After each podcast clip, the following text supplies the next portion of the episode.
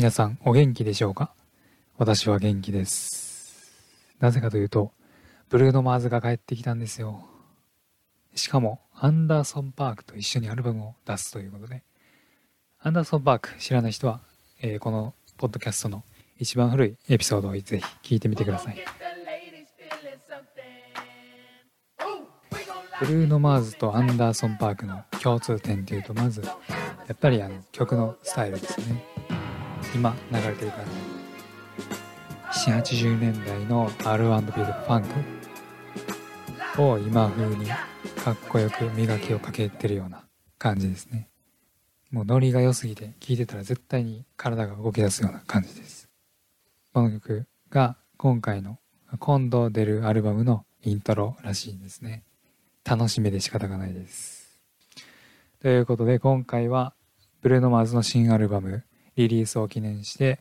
ブルーノ・マーズ10年の奇跡を振り返りたいと思います。はい、10年の奇跡ということで10年って聞くとちょっと長いと思いますけどもその間にブルーノ・マーズ出しているアルバム3つだけです。最近音楽ちょっと量産するアーティスト多いですけどブルーノ・マーズはちょっと違うんですよね。この10年の間に出したアルバムが3つだけ。でそうやって他のアーティストよりは新しい曲まで新しい曲出るまで結構待つ待ちますけど待たせる分一曲一曲めっちゃいいんですよね。例えば前回のアルバムの24 Carats Magic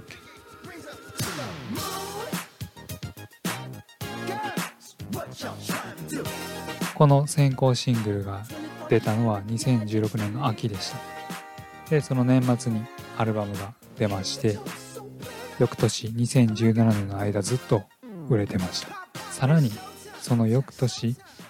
2018年にこのアルバムに入ってた一曲の一つ「フェネス」のリミックスを出してそれがまた売れてっていう風に一つのアルバムで2年とか2年半ぐらい売れ続ける。一つのアルバムでこんなに長期間持つっていうのが今の時代なかなかないと思います。で個人的に自分の曲このアルバムの中で気に入る曲ってせいぜい3つぐらいなんですけどこの24 Carats Magic のアルバムの中で気に入った曲全部でした。全部好きでしたね。外れが1個もなかったです。はい今お分かりかもしれませんが個人的にブルーノ・マーズの曲の中で好きなのは結構最近の曲です。初期のもめちゃくちゃいいんですけどね。Beautiful girls all over the world. I could be chasing 王道のポップですよね。キャッチーなだけじゃなくてなんか心に刺さりますよね。正直最近のスタイルよりこっちのポップの時のスタイルの方が好きな人も結構多いんじゃないかなと思います。今流れてるこの「Nothing on You」っていう曲で2010年にブルーノ・マーズ世間にその名を轟かせましたけれども実はこの曲もともとブルーノが歌うはずではなかったんです。ブルーノ・マーズ2010年当時アトランティックレコードというレコード会社で作曲作詞作曲チームの中にいました。ブルーノとあと2人で3人組でそういった裏方の活動をしてたんですね。その前はブルーノ・マーズ歌手を目指してレコード会社に自分を売り込んだりとかしてたんですけどで何回か契約とかもできたんですけどでもなかなか売れなかったりとかレコード会社の方にあんまり受け入れてこれなかったりとか全然うまくいかずにだんだんだんだん自分が表舞台に立つというよりは裏方の方に裏方の道の方にどんどん退いていったんですね。でそしてたどり着いたアトランティックレコードの作詞作曲チームの中でしばらくコツコツと活動してたんですけどちょうどその頃洋楽界であるスタイルが流行り始めてました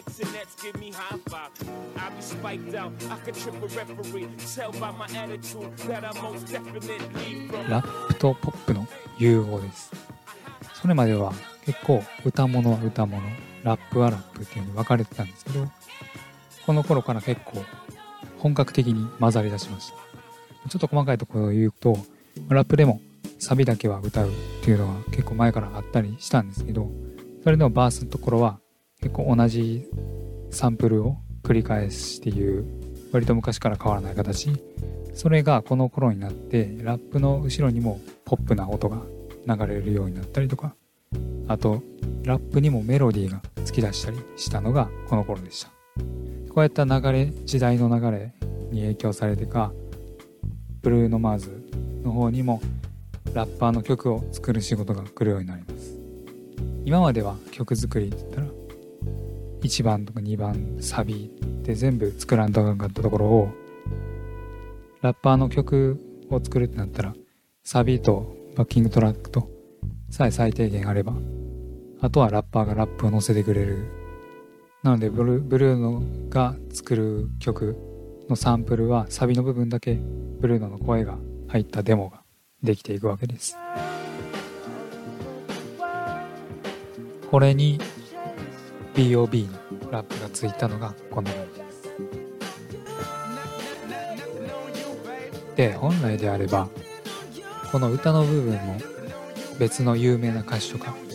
これから売り出したい歌手とかが改めて声を入れるはずだったんですけどこのブルーノマーズの声が良すぎてレコード会社の会議でえ別にこのままで良くないみたいなこのまま売ろうやっていう風になって予期せず形でブルーノマーズデビューすることになりました。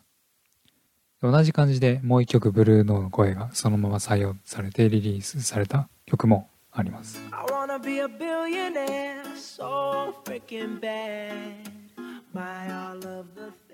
こうして立て続けに2曲もこんなキャッチな曲に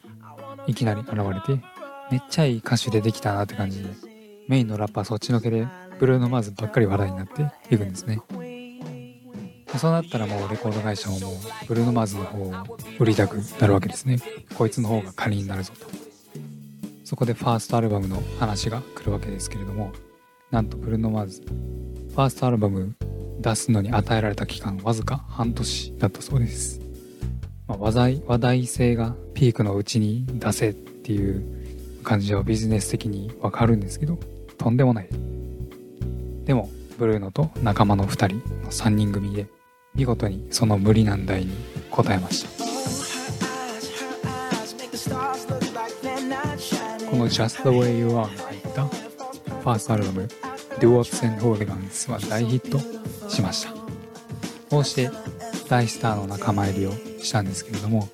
このファーストアルバムで経験した締め切りに追われながら曲を作るそんなこと二度としたくないということでそこから2年間他のアーティストの曲にはゲストで入ったりはしたんですけど、そこから2年間自分の曲は出さなかったですね。そして、丸2年が経った2012年秋、Locked Out of Heaven という曲を出しました。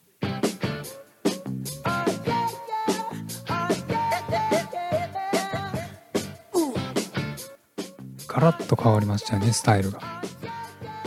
これが今の続く、